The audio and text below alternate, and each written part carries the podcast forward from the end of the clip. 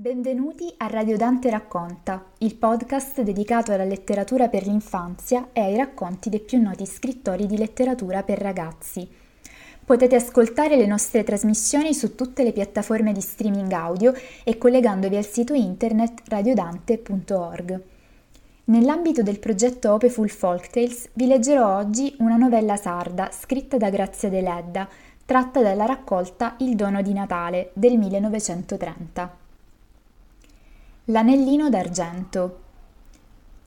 In Sardegna esistono ancora le case delle fate, solo che queste fate erano piccolissime, piccole come bambine di due anni e non sempre buone, anzi spesso cattive.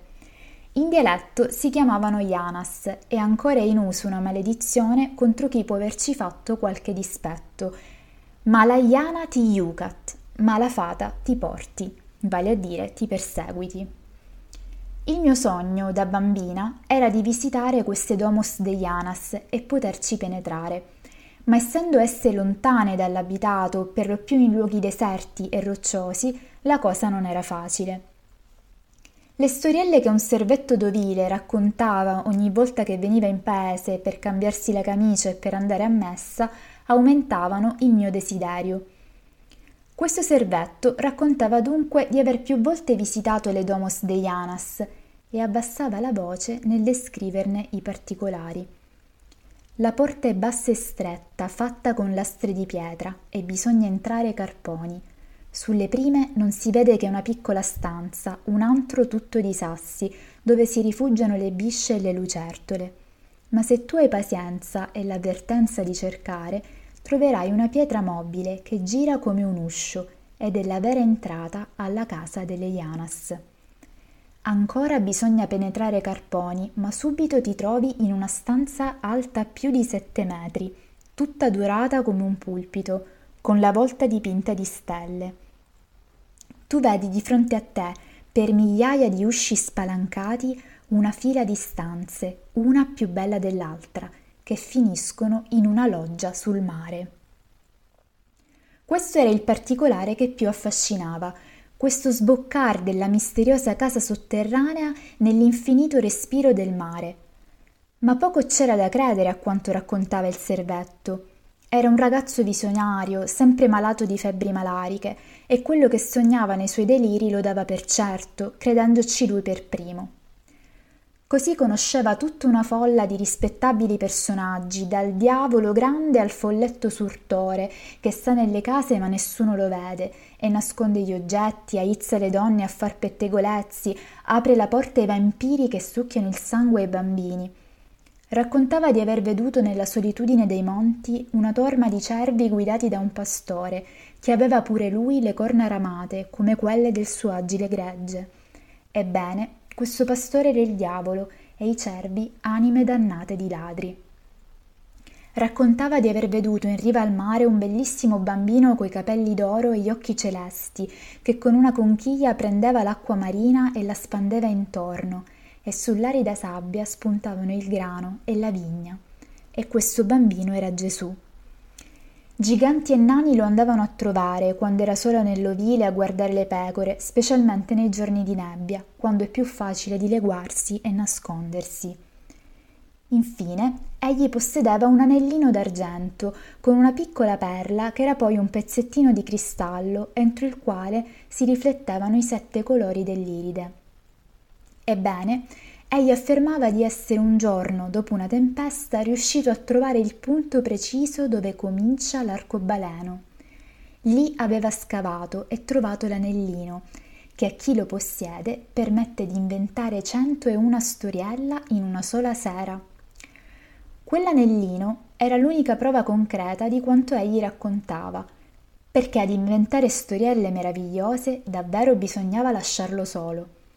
Ed ecco che cosa avvenne. Un anno, in un settembre tiepido e verdiccio come un principio di primavera, ci si trovava a Valverde, che è una bellissima vallata tutta rocce e macchie, in cui, in una falda solitaria, sorge una chiesetta che si dice costruita anticamente da un bandito per penitenza ed espiazione dei propri peccati. Bel posto, bei giorni che erano tutti una poesia. Ogni ora un verso, ogni giorno una strofa armoniosa. Ed ecco una domenica capita il nostro ragazzo che portava un cero alla Madonna della chiesetta per parte della sua nonna paralitica. Dopo aver con grande devozione pregato e deposto il cero, venne fuori e propose a me e ad alcune mie amiche di andare con lui a vedere le Domus Deianas, che egli diceva essere lì a due passi. E si andò. I due passi però si raddoppiavano per se stessi, come i famosi granellini di miglio della leggenda. due, quattro, otto, sedici, trentadue, sessantaquattro e così via. Si saliva e si scendeva per un sentieriolo scosceso.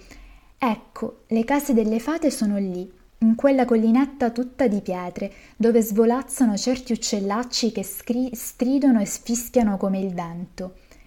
A dire la verità, qualcuno ha paura. Se quei grandi uccelli neri fossero uomini malvagi, tramutati così dalle fate. Il ragazzo ci fa coraggio. Ma che, non vedete che sono corvi e cornacchie? Ci deve essere lassù qualche carogna di bestia o magari qualche uomo morto e se lo pappano. Una bambina cadde e si mette a piangere. «Ben ti sta», dice lui, «perché sei venuta senza il permesso dei tuoi genitori». «E chi ce l'ha questo permesso? Si dovrebbe ruzzolare tutto in fondo alla valle». «Coraggio, coraggio, ci siamo, ecco la porta, la vedete? Quella tra quattro pietre sotto una macchia di lentischio». Si vede infatti un buco nero, ma è in alto, fra un cumulo di rocce, e solo gli uccelli ci possono arrivare. E se ci fosse qualche uomo nascosto, qualche malfattore che ci volesse far del male? Infatti si, sense, si sente d'improvviso un fischio acutissimo che pare ci voglia spazzar via e tutta la combriccola, compresa la nostra brava guida, si ferma esterrefatta. Per darci prova del suo coraggio, il ragazzo avanza e risponde al fischio con un fischio provocante che pare dica al nemico nascosto: «Se hai del fegato, vieni fuori». Il fischio non si ripete, ma dall'alto delle rocce comincia a venir giù una pioggia di sassi che colpiscono qualcuno della compagnia. Gli uccellacci stridono: «Ben vi sta, ben vi sta, ragazzine, poiché siete in cerca di avventure senza il permesso dei genitori».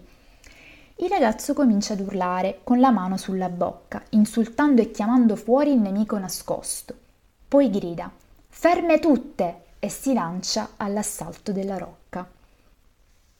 Ma arrivato al buco, che secondo lui era la porta delle fate, una mano lo spinge giù a tradimento ed egli rotola come un gomitolo, senza, fortunatamente, farsi gran male, lasciando brandelli di vesti fra i cespugli e perdendo di tasca le sue cose.